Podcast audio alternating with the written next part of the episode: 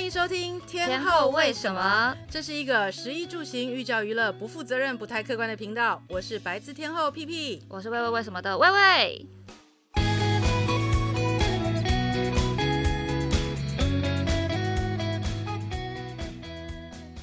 啊、Hello，大家，我要偷袭屁屁姐，大家应该不难猜到吧？这一集就是要来聊夜市的情怀。其实我会当初我这一集发想，是因为我仔细算了一下，我来台北一年半，我都住在夜市旁边，我不夸张。我第一个住所在基隆路二段，所以就在通化夜市旁边，然后每天都在那边吃挂包，然后 吃地瓜球。后来我搬到饶河夜市旁边，真的就是旁边，我家楼下有有摊贩车的那一种，每天摊贩在那边削地瓜。然后饶河我吃了一圈以后，发现太难吃了，所以我就搬家了。我现在搬到了师大夜市附近，但师大夜市现在也比较少东西了哈。我很惊讶，因为以前回来台湾玩的时候，台大的同学都会带我去逛师大夜市。嗯，那时候觉得师大夜市天堂，买衣服又好买，然后东西也蛮好吃的。结果这几年回去，他们说因为疫情吧，就是很多店都好像还有听说是住户啦，就是可能也有一些反对这样。所以其实现在的四大夜市，我觉得算蛮萧条的。真的，我很我每次去都只是为了买一些一次性的衣服，什么万圣趴的时候要买衣服才会想到，因为吃的。现在只剩灯笼卤味跟那个，好像就灯笼卤味。我那边有一家肉桂也觉得不错，但我想不到别的，好像也没有必要特别去那里买灯笼卤味，因为现在 Uber 都可以灯笼卤味了，对，对不对？其实这十年来，我觉得台北的夜市呈现了另外一种不同的呈现风貌，因为它整个从我们以前小时候那种热闹的样子，变得越来越精致，越来越有规划，因为毕竟都市。都市建设嘛，嗯，所以越来越有规划，然后越来越一致性。以前的那个每一摊的特性是越来越少。以前的夜市会是怎么样子啊？其实我是一个在夜市旁边长大的小孩哦，真的吗？所以我的人生其实我的小时候的记忆都是跟夜市在一起。哦，是晚上大家会一起去？晚上不止大家会一起去。其实呢，我家出来以前，以前我们那个年四五十年前，嗯，没有什么路，大路。因为很多时候，那个时候其实，譬如说像辽宁夜市前面那条路都是违章建筑，哦，所以是没有路的，路是被违章建筑给。你说现在辽宁夜市对旁边两条路通通都是违章建筑，哦，所以是没有现在所谓的路的。嗯，然后其实夜市就夹杂在那个中间，因为每一摊都是那个时候每每一摊各自的那种特性啊，还有它的。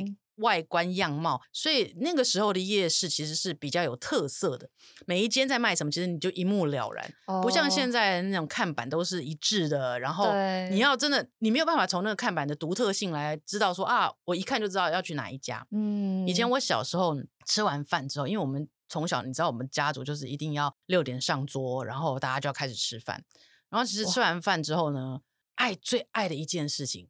就是走去夜市，因为我们我们家走到夜市大概真的不用到三分钟哦，就是直接就到夜市了。对，哎，然后吃完饭才去逛夜市。对对对，因为你去夜市不是为了吃东西哦。我每天去夜市都只是为了要去捞金鱼，你绝对没有办法想象。你知道那个拿那个以前那种铁丝绑的那个，然后中间放的那个棉纸哦，一只我记得是三块。捞金鱼是。因为我你知道 him he，你知道下面就是地板上会那个他们那个以前那个路上就会放两大箱铁箱，嗯，很矮的铁箱，一个铁箱大概二十公分左右，二十五公分左右不到，然后里面就会装水，然后就有很多那种小金鱼在里面。嗯那些金鱼就是那种现在你在看那个水族店里面都在喂红龙的那种哦，原来是这样。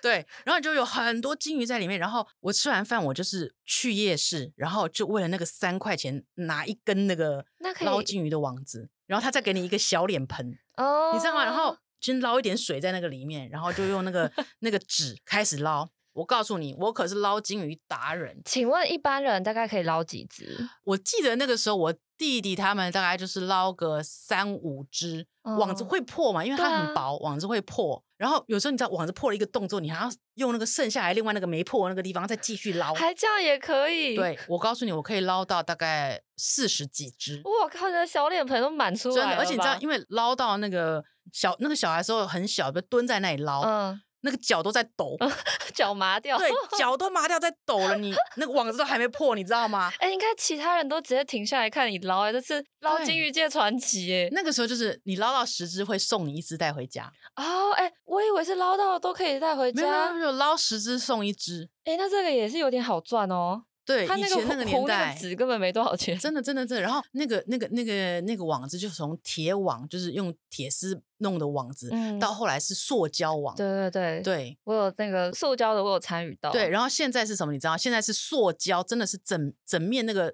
棉纸的地方都变成塑胶了。那有什么好玩的？他就让小孩直接就是下去乱捞，那就没有那个刺激感了。对，所以。就失去了那种感觉了。现在好像台北的夜市啦，嗯、也比较少看到这种娱乐项目类型的，真的已经没有了。剩下吃的比较多。对，我以前真的就是每天去夜市，就只是为了三块钱的那一根。你有时候你要硬要去捞那个大只一点的时候，网子马上立马破。哇，那一天那可以你知道吗？都睡不好。好胜心的部分不是，就那天都睡不着，想说三块就这样被那只鱼给戳破了。哎、欸，那那你会就是转过去再哭一下闹一下，然后再拿个三块吗？还是不会？不会不会，因为那个时候我们家的环境也没那么好，嗯，所以其实三块对我来说已经很奢侈。哇，那也是很知足的小朋友哎、欸。对，我应该算对，从小应该算是蛮知足的。因为如果是我的话，应该就眼红，想说我妹的还没破，头抢过来。我不会，我不会，我就是甘愿就就破，然后就。就是站在旁边看人家捞，嗯，然后想说啊，你那个角度不对啊，你那只太大了啦，你为什么捞那只？那种人家在下棋，然后你在旁边说你没有，你要下这一颗，没有，我们不会讲出来，就是心里暗暗想，你知道吗？自己在旁边着急。对，而且你知道那时候有个技巧，就是一定要捞那种要死不活的鱼，因为你捞到之后它不会跳，你知道吗？所以你的棉纸不会破。你如果去捞那种跑很快那种，肯定马上就破。那你还有玩其他的吗？因为我心中的夜市。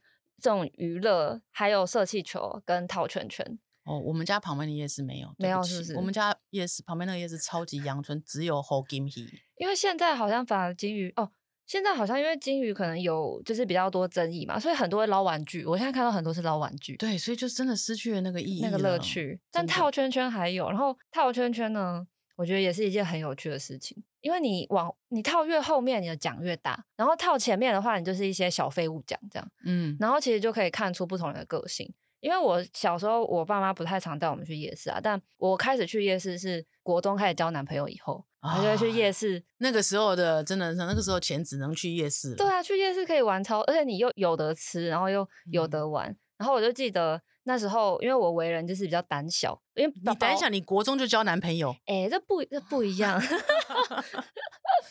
被妈妈发现，不要被妈妈发现就好了。但是你完全不胆小，这在我的世界里超大胆的，我的妈！相对于那时候的 男朋友来讲啦，然后就我就会选择套前面的，那就是套很好套的那一些小东西，嗯、然后拿一些小废物回家。可是旁边那一个人呢，他就会选择他就要套最远的那一个。旁边那个人是你那时的男朋友吗？对对那只是 幸好分手，因为好高骛远，然后套最远的，然后就就很多时候就会想要套很远的那一个，嗯、然后我那时候就会用一种崇拜眼神想说，哇，他好有梦想哦，然后我就反省，想说，哦、想说我是个小废物，我都只套眼前的东西，我对对套圈圈的印象就是这个啊，所以这个告诉大家就是。如果有真的有年轻人在听的话，你套圈圈要套远一点的地方，女生才会对你们有怀有梦 想。没有，我觉得到这个年纪就不一定。在到这个年纪，如果我跟一个男人去套圈圈，然后如果我往远的套，他可能会想说：这个女的好高骛远，目标很远，我可能没有办法 serve。不，你要告诉他，我现在财富自由，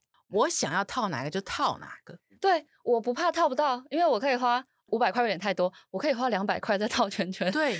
小时候套一局就每一个都超珍贵的，就像你那个三块钱的网子。哎，所以你看，我说真的，就是现在自己有在赚钱，然后自己有一些经济有许可的时候，嗯、反而我们就不珍惜了。真的，哎、坏习惯，坏习惯。其实讲到夜市，我真的觉得就真的是一个非常怀旧的一个话题，因为真的，我觉得很多时候倒不是说那里的食物好吃到怎么样，好吃到一定要排队，好吃到一定要晚上。特别跑去哪里吃，但是更多时候我觉得吃的是一个情怀。啊，吃的是情怀，食物的温度，对，是吃一个人文的温度，而且通常夜市就会蛮嘈杂的嘛，所以用餐环境可能也肯定不是最理想的，但很多时候一些记忆中的美味就会存在那个时候，真的，对，像以前高雄，我最常逛的应该是瑞丰夜市，在它还没有被观光客挤爆之前。然后我就记得有一年很久没有回高雄，然后年假的时候回去，就跟朋友约说，那我们去逛瑞丰夜市吧。结果我那那是我人生最糟糕的夜市体验，我被挤到我真的没有办法吃任何东西，或者是我连走路都有困难。然后我们最后是大家分头去买想吃的东西，然后到旁边的小公园，就在公园里面分食。我就觉得那一餐是很久没有吃到这么好吃的东西，但其实也没什么，就是一些香肠。但吃的是回忆啊！对，你吃的是回忆，香肠、地瓜球之类的。真的，你吃的是回忆。我现在姐有什么回忆中的夜市美食吗？回忆中的夜市美食，因为我从小就在夜市长大，所以其实也不用回忆，我到现在都还在吃夜市。其实我最常吃的夜市是呃辽宁夜市的前面呃比较靠近呃南京东路这边的这个口有一个。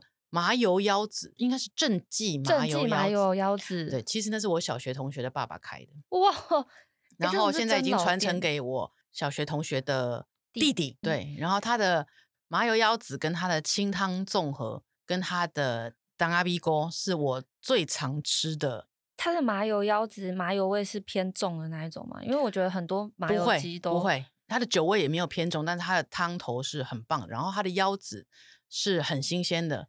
你那天如果没有杀猪，它就不会开哦。对，然后它其实很早就会腰子就会卖完。嗯，但是我个人是因为我觉得说腰子就是吃一整碗，就是你知道我的那个胆固醇已经高到吓人了，所以 其实我偶尔会吃吃它的清汤综合，综合里面就会有腰子、猪心、瘦肉，就是那些下水的东西。对，那因为它的清汤里面还有一些酸菜哦，所以其实很好喝。有有点像下水汤的那种感觉，嗯，不像，好难想象哦，嗯，正算是味道很浓郁的清汤。哦，因为对，因为讲清汤，我就会觉得它好像是比较清澈，是食物的原味，但它味道很浓郁的清汤，然后它其实因为食材都很新鲜，它是真的是每天就是卖完就没有了，然后它的腰子其实都很脆。这么一讲到就是卖完就没有了，我就想到连续两次我来辽宁夜市都没吃到的一家店啊，对，那就是我们我家从小到大御用的叫牛家村，我真的好气哦。对，牛家村呢，其实是一间卖牛肉还有卖一些小炒的店。那其实这间店其实对我来说有很大的回回忆，你知道它以前就是著名就是炒牛肉嘛，它的沙茶炒牛肉，嗯、那它沙茶炒牛肉下面都会盖一层空心菜。然后它炒的是比较就是沙茶，然后酱偏多一点点，然后会有一点点汁，然后渗到那个高丽菜上面去。嗯，然后他的以前我我们家的老老爷啦，他都会把我们家自己的牛肉拿去店里，他就叫家里的那个阿姨拿去店里，嗯、就是说要炒，他不用他那里的牛肉，自备牛肉，他自备牛肉给他炒，但是他要他的味道，但他不要他的牛肉。哦，他要他的那个火候。还有它的调味，它那种应该都是那种大铁锅快炒出来有镬气的那种。对对对对对对。所以那个时候他们就知道，然后拿肉去那里炒的，就是就是我们家。然后现在现在是没有拿自己家里的肉了，但是因为我觉得他那边肉也已经其实蛮好吃，但是因为你知道老老爷本来就是要求比较高的人，那、嗯、我现在我们去，我儿子啊，我们大家也都很很爱去，他那里有卖沙茶牛肉，我们最常点的是沙茶牛肉跟他的炒花枝很好吃哦。它是芹菜花枝，它是有卖小炒的一个店，对，然后还有它的牛杂汤，还有牛筋汤。它有牛肉的肉燥饭吗？没有，哦，这是猪肉的，猪肉的。它的肉燥饭感觉很赞，是肥肉蛮大块的那一种，然后混了一点瘦肉。嗯、你知道还有个就是我们家最爱吃的，它的牛肉炒面。嗯，然后它的牛肉炒面，因为它是用黄面炒的，所以其实炒来刚炒来的时候，我个人喜欢吃刚炒好的，嗯，就是呃汤跟面是比较刚刚好。夹在一起的时候，但是我弟弟喜欢吃的是外带回家，让那个汤呢吸到那个面体里面去，那就是面很软喽。面比较软，但是因为黄面本来就比较不容易变软，跟阳春面比较不一样。哦，对对对，所以我我弟弟是喜欢吃它焖一会，然后那个面面体有更浓的那个沙茶牛肉味道的时候再吃。哇，真的都是老饕哎，而且一定要加辣，而且它的辣超辣，所以要小心。我现在看那个牛家村的照片啊，其实它看起来真的其貌不扬，我只能这么说，真的其貌不扬，但是它屹立不久，屹哎不是屹立不久，屹立不摇，屹立不摇，屹立不摇，对，他屹立不摇。哎，他是不是辽宁街夜市算蛮多老店的啊？因为我其实前几天就是在看牛，就是没有吃到牛家村的时候，我就一直在查辽宁夜市还有什么好吃的。我就看到很多人下标题说辽宁夜市冒号台北最小的夜市，然后对另外一个标题是辽宁夜市冒号最没有废店的夜市。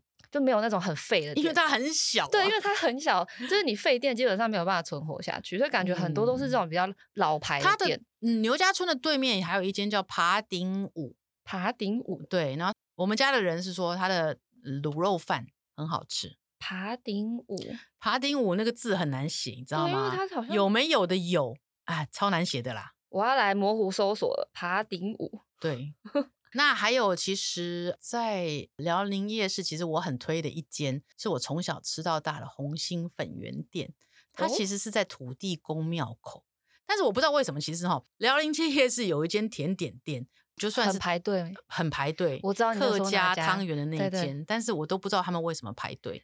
OK OK，对我脑中就是很多问号，很多问号。对，因为你知道我不太吃甜。然后那间糖度大概是十二，哦，这么甜？对，正常是啥？大概是十二。它就在那个鹅肉城的对面吗？对对对对对。那我我其实我自己吃的，我们 local 的人大概都是会吃庙口前面那家。其实那间大概是五六十年的老店，红豆花生汤。那它的甜度是非常棒的一个甜度，嗯，然后常常呢都很早关门，因为它很早就会卖完。哦，这它的豆花也很好吃。这种店最讨厌了。我很喜欢吃它的花生汤加红豆汤。这吃起来会什么味道？我没有吃，我没有这样吃过。哎，很有趣啊，就是因为你有时候花生汤那个那个花生的有比较油嘛，所以那个味道有时候会腻。嗯、所以你再加一点红豆汤进去的时候呢，就会有一点点不同。哎，这个吃法会让你蛮顺口的啊。是这附近的辽宁街红心粉圆吗？辽宁街的辽宁街夜市里面有个土地公庙，土地公庙的门口，OK，对不对？非常。土地公庙的门口呢，你就吃完。你在吃的时候，应该这么说：你进入辽宁夜市的第一件事情，你应该要先去点一个玉米，就在土地公庙的对面。OK，卖玉米的，然后那个玉米老板娘超帅气。我告诉你，卖完就没有了，而且常常都很快卖完。辽宁街真的是一个拼速度的地方，哎，动不动就卖完就没有了。对，因为那个玉米超多人点的。然后老板娘每天你就看她一直在烤，然后她会她会生气，嗯，她就会觉得说她很热了，很累了，你们怎么还这么烦？有点脾气的老板娘。但是其实你认识她，你就知道她真的是非常亲切。然后她真的里面好热，你知道吗？那间玉米是非常好吃的，它是那种外面烤完之后外面会有一点呃焦化的酱。这家吗？对对对对对对对哦，他大家在 Google 上可以搜光华炭烤玉米。对，哇，它炭烤到整根变黑色，那一间很有名哦。好，知道的人是知道的，它是很有名的。我发现辽宁街的夜市啊，真的好吃的店，其实评分都 Google Map 评分都不是特别高，就三点九到四分左右。不是，但是问题我觉得很有趣的是，评分制的的机制到底是什么？如果说是环境的话，当然夜市的环境就要首先先扣一分，嗯，所以它只要在四分就已经是完美了。哎，对你这么一说，对不 对？蛮有道 理。对，我觉得这评分的机制很怪。因为辽宁夜市有一些新店，新店可能就是环境啊或各各种的，然后还有包括行销之类的，嗯，可能会做的比较好一点，那它的评分看起来就会相对高。然后我觉得蛮多网络上的攻略也会。旧的这一种评分比较高的店去分享，所以今天这一集我觉得也是很私藏，大家要感谢一下 P P 姐，偷偷把一些好 local 本地人吃的店跟我们说。像光华炭烤玉米就看起来超厉害，整个玉米烤到变黑色的，可是它就是好好吃哦，你知道吗？一嘴下去之后就会莫名其妙。明明我很喜欢选比较有咬劲的玉米，嗯，所以你知道咬吃完整根的时候其实会累。咀嚼肌很累，对对对，下巴会累。然后吃完以后就要到它的对面，对面去吃这一家叫老店红心粉圆。对，你知道它的红心粉圆不是现在的珍珠，它是真的红心粉圆。红心粉圆跟珍珠是不一样的，珍珠是比较 Q 大颗一点的，嗯，就像以前我们珍珠红茶里面那种，或者是波霸更大那种。嗯，但是红心粉圆是小颗的，它的咀嚼那个咬劲比较没有那么强烈的。哦，那才是红心粉圆，所以其实那时候用黑糖去滚出来的那种红心粉圆都是很小，粉圆都是很小颗的。哦，然后这一种呢，吃起来也是软 Q，但是不会像现在波霸，其实中间都有个心，就是你要很认真咬下去才能咬断的那一种。我不会说它是软 Q，而是我会讲它比较软糯一点。哦，软糯一点。对对对，嗯，因为那个时候还没有像现在那种地瓜粉用这么重，就是 Q 咬感这么强，是比较以前的那种红心粉圆那种红豆花生汤加。豆花感觉超爽的，嗯、它豆花也是好吃的。哇，哎、欸，这辽宁夜市其实就一条街，但是店真的是非常的精选。其实因为它很小，所以其实你会很容易，因为我们在那里住太久，所以很多人就会、嗯、大家会彼此认识。像我们每次去，我常常在讲说，啊，你应该今天要讲一下，说以前我们小时候去点那个蚵仔煎，嗯，然后都蚵仔多加五十块，可以这样点哦。对，我们家老老爷都是偶尔多加五十块，这样会吃到满满的鹅啊。对，不然老老爷以前最常讲说：“啊不，我是来买黑面皮的吗？嗯、我蚵仔煎都是蚵啊，那再抹蚵啊，然后就多加一倍的蚵仔钱这样。”我记得那家鹅啊煎也很有名，在那个腰子附近，在胜利还是什么的，在他现在搬到公园角落那边去，所以是对啦，应该算，因为他很小啦，所以鹅肉城的另外一边。对面另外那鹅肉城通常皮皮姐吃什么？鹅肉城是辽辽宁街夜市上面应该算唯一一家大排档。它还有龟山岛，然后旁边还有一间来来哦，这么多大排档哦。是，可能鹅肉城那个招牌太 bling bling 了。我那天跟我朋友说，它很像台湾 style 的 cy cyberpunk。以前以前那个香港不是有一个酒楼是在他们那个海里面的吗？然后做的非常的那个。华丽，嗯，就很多灯红酒绿的感觉。对对对对对，鹅肉城现在是走那个华丽，bling bling，华灯初上那种感觉。那大排档的话，你通常最常吃的是哪一家？嗯、还是都吃？其实我都吃哎、欸，其实那几家味道差不多。那大排档会点什么东西？必点哦。其实我我应该必点的都是炒面炒饭，先吃饱再说。对，炒面炒饭，然后呃味噌鱼汤，对不对？哦、然后。炒那个海瓜子哦，超下酒。对，我那天喝到一个，我觉得超好喝的汤诶，叫螺肉螺肉雷霸蒜。对对对，嗯，很甜诶，那个汤。难不成你以前没喝过吗？我很少喝，因为我们我家里其实小时候不太会出去吃饭，都都是我爸妈煮饭。哦。然后后来被允许自己开始吃饭是大学嘛，大学就去上海，所以其实。就是对台菜反而不不是很熟悉哦。这台菜鱿鱼螺肉蒜汤，那个超好喝哎。那个是那个其实还蛮容易煮的哦。啊，它看起来很复杂。嗯，但是它其实还蛮容易煮，它是标准台菜。我们家从小就是常常会煮那道菜。真的吗？嗯，但是而且那道菜很有趣，你就一定要先去那个买那个螺肉罐头。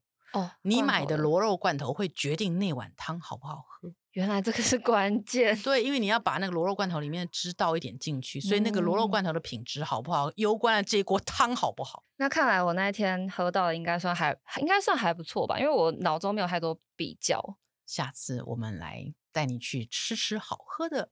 鱿鱼螺肉帅，OK，对，因为毕竟这个好像也不太属于夜市美食的范畴，这个比较偏大菜。嗯、夜市吃的都是小吃啊，对。然后你看，我很爱，我个人很爱吃。我平常白天会开去夜市里面那个饶河夜市里面的东发号。哦，我知道。对，我平常很常中餐开自己开车，因为那个中午的时候饶河夜市是可以停车的。嗯。然后它中间的电商还没出来，所以我会开去东发号吃它的面线跟肉羹。它的东发号面线，我之前住那边的时候，就是每次经过都想说，怎么会这么多人排队？有一天我就也是中午的时候比较不排队，嗯、我就想说，我一定要去试试看。我很惊讶，因为它不是很传统的那一种，它没勾芡，对，它很清汤系，对，所以我超爱，因为我很怕勾芡的面线。嗯因为你知道吃到常常你会吃到他们勾芡没勾好，然后你就吃到一坨一坨的那个 水晶粉，混 混那种像水晶饺的水晶粉就吃进去，跟着面线一起。还以为老板给你加料，就发现哎，莫拉 刷。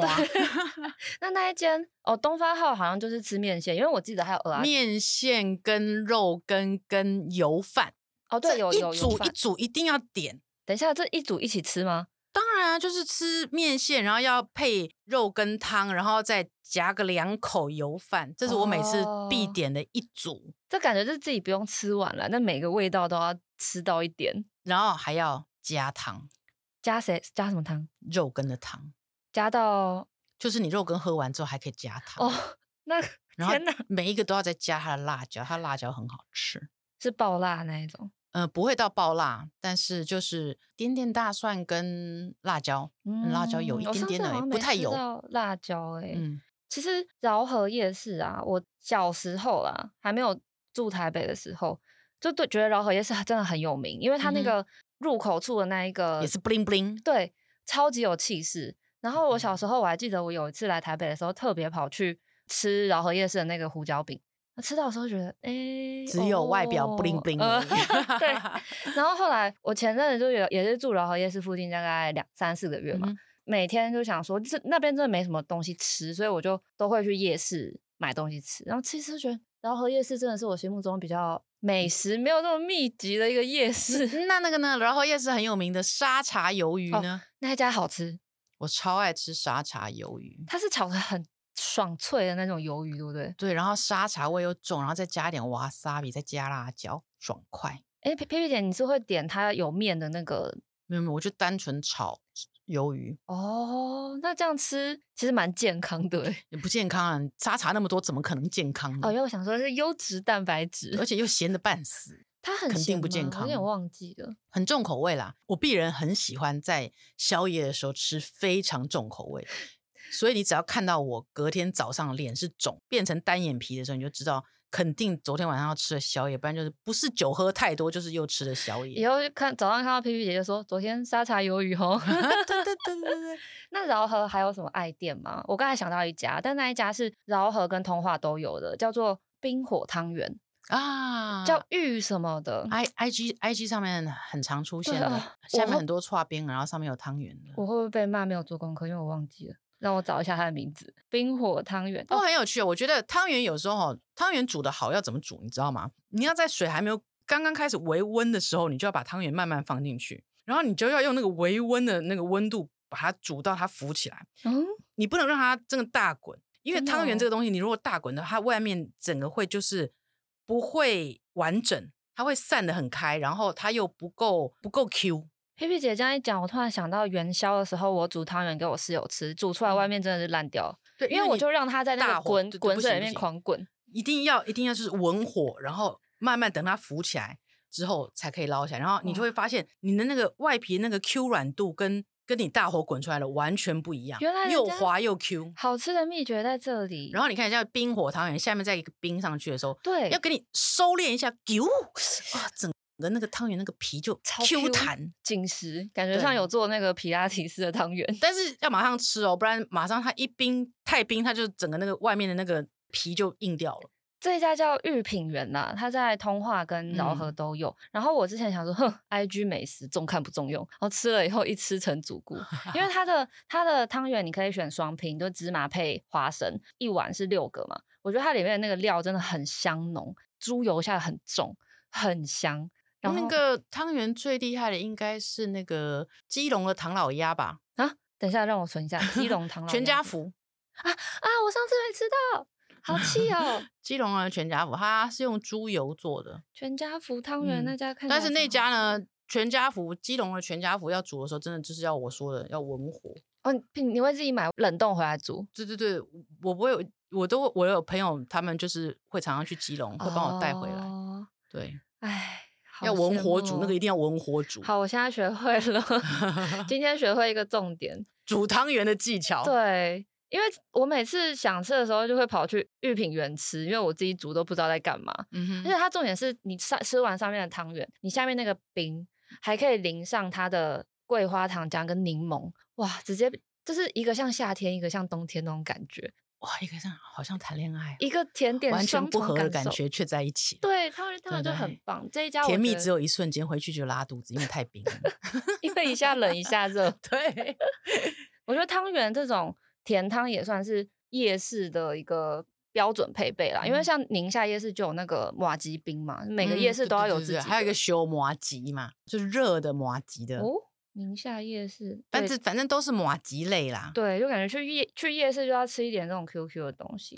QQ 哎，那个啊，地瓜球啊，对，地瓜球也是夜市必吃哎、欸。老外来都超爱地瓜球。我最近在想说，我们是不是应该要拓展一下，就是开一个在海外连锁店开个地瓜球连锁店，你看每个，你看日本人来也好，金发人来也好，大家只要去宁夏夜市，每一个人都说那个地瓜 QQ 球怎么这么好吃？虽然是油炸，然后第一口吃起来觉得好像没什么。没有很惊艳，但是不知不觉中就吃完了一包了。真的，那天我看那个罗兰在讲说，我去我来台湾一定要吃那个地瓜球，就说其实你吃第一口的时候就没有觉得它它很特别，但是不知道为什么他说就是莫名其妙自己手上那袋就会全部都吃完，而且每次来都要吃。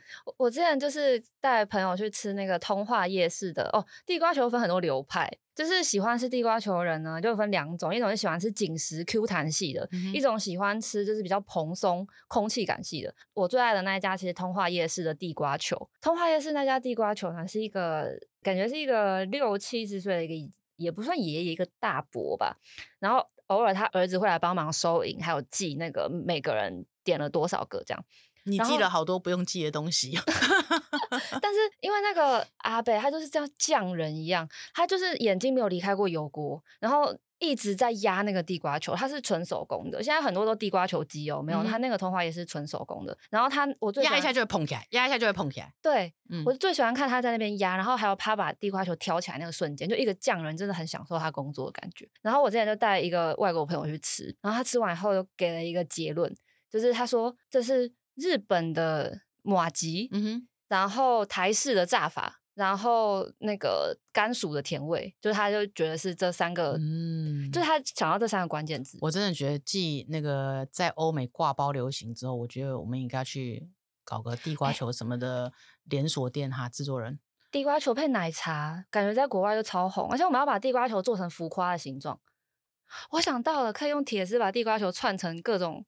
奇怪的形状，你想太多了。好，对不起。嗯、对，就让它原始版，就你不要让我们这么累了，好不好？那些甜点到到外国，然后都会变成那种浮夸的形状。不过你知道吗？其实你大家都不知道，你你这个年纪应该不知道。我想当年我们那个时候，其实 是没有地瓜球这个东西的。你们那时候也是那个时候是芝麻球，你们一定想象不到那个时候是芝麻球。我太 shock 了。然后那个时候是芝麻球，然后还有大肠煎跟萝卜糕是在。类似在一个摊子里面的大肠煎，就是大肠糯米肠，大肠煎叫糯米肠。Oh. 现在的糯米肠，以前我们会叫它叫做大肠煎。我其实那个时候都不知道为什么它叫大肠煎，因为其实我们家那时候巷口就有一摊糯米肠跟萝卜糕，嗯、还有一摊是炸芝麻球的。哇！然后我姐姐非常爱吃那个炸芝麻球，所以常常会去。那个芝麻球真的就是跟你讲的一样，就是说它其实。